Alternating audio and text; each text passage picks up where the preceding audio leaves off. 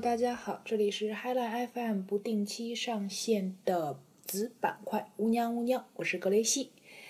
先跟大家解释一下为什么叫这个名字吧，主要是就觉得我本身是一个说话没有什么逻辑的人，所以有时候呢着急的时候就不知道自己在讲什么，乌娘乌娘大概就是这么个状态。然后再跟大家讲一下这一期节目主要会有的一个内容呢，就是今天有一个小伙伴给我听了一个特别丧病的绕口令，然后我自己试了几遍，发现哎，我好像还真的驾驭的还可以，所以就拿出来跟大家分享一下。好了，呃，那我们就从这个绕口令开始啦。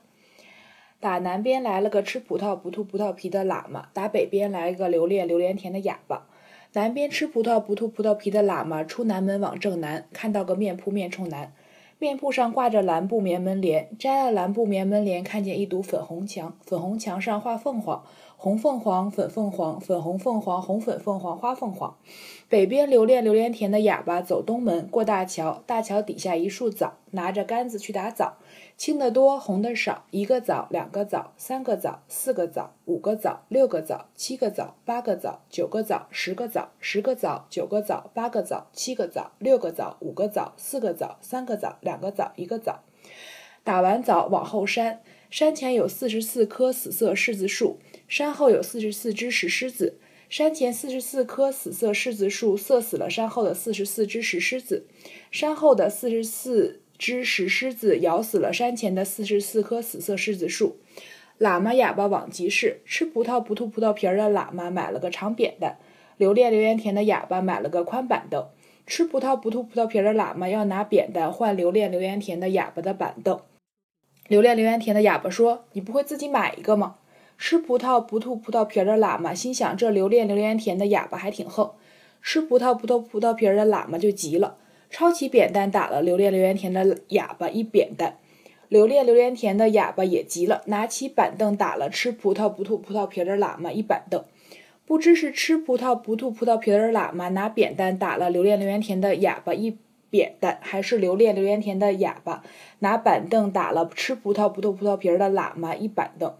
吃葡萄不吐葡萄皮儿的喇嘛吐了留恋榴莲甜的哑巴一身葡萄皮儿。留恋榴莲甜的哑巴一看打不过吃葡萄不吐葡萄皮儿喇嘛，恼羞成怒，抓起一块炖冻豆腐，朝着吃葡萄不吐葡萄皮儿喇嘛扔过去。吃葡萄不吐葡萄皮儿的喇嘛一闪身躲了过去，讽刺留恋榴莲甜的哑巴说：“你扔你的炖冻豆腐，我躲我的炖冻豆腐。你扔不准炖冻豆腐，就别乱扔，扔坏了人家的炖冻豆腐。”留恋榴莲甜的哑巴说：“你这是欺负我不会说话，你等着。”留恋榴莲甜的哑巴扔下板凳就走了。吃葡萄不吐葡萄皮儿喇嘛拿起留恋榴莲甜的哑巴的板凳，继续逛集市。喇嘛肚子饿，正好看到个摊位卖塔嘛。喇嘛买了五斤塔嘛，往北走，正好撞上留恋榴莲甜的哑巴，腰里还别着个喇叭。提拉着塔嘛的喇嘛要拿塔嘛换别喇叭哑巴的喇叭。别喇叭的哑巴不乐意拿喇叭换提拉着塔嘛的喇嘛的塔嘛，提拉着塔嘛的喇嘛偏要拿塔嘛换别喇叭哑巴的喇叭，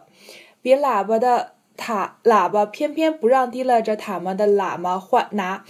塔嘛换别喇叭哑巴的喇叭，提拉着塔嘛的喇嘛又急了，抡起塔嘛打了别喇叭哑巴一塔嘛。别喇叭哑巴也急了，摘下喇叭打了提拉着塔嘛的喇嘛一喇叭，也不知是提拉着塔嘛的喇叭拿塔嘛打了别喇叭的哑巴，还是别着塔喇叭的哑巴打了提拉着塔嘛的喇嘛一喇叭。我觉得前面还挺顺的，一到后面这个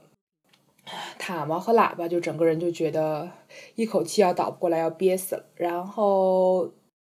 这个绕口令就是这样。然后在结束今天的节目之前，想跟大家推荐一部电影。嗯，这部电影呢，多伦多正在上映，然后国内在六月二号也在上映。这部电影的名字叫做《二十九加一》，它是一部改编于。同名舞台剧的一部电影，然后主要讲述的呢是两个二十九岁的女孩子，因为一些因缘机会，突然间人生交织在一起的一个还蛮奇妙的小故事。我觉得对于呃这个年纪，然后自己的人生有迷茫的人，可以去看一下。虽然说可能成年人不大会因为一部电影、一本书来改变自己对于这个世界的认知，但是我觉得这个是一个蛮好的经历吧。然后另外这部电影呢，因为嗯，对于呃，先讲一下它的两个女主演，分别是周秀娜和郑欣宜。所以就会涉及一些郑欣宜跟她的呃母亲肥肥的一些小的这种小情节，然后也是很感人的一些，嗯，算是设定吧。然后另外也有向张国荣的电影《日落巴黎》做一些致敬，然后感兴趣的同学们推荐去看一下。最后跟大家讲一下插曲，呃，哦，对，其实想跟大家讲一下，就是，嗯，这个音乐呢，因为我特别喜欢公器私用，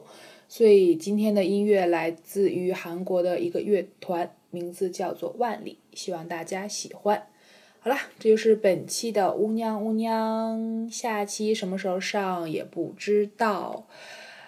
总之就是绿水青山人常在，我们有缘再见吧。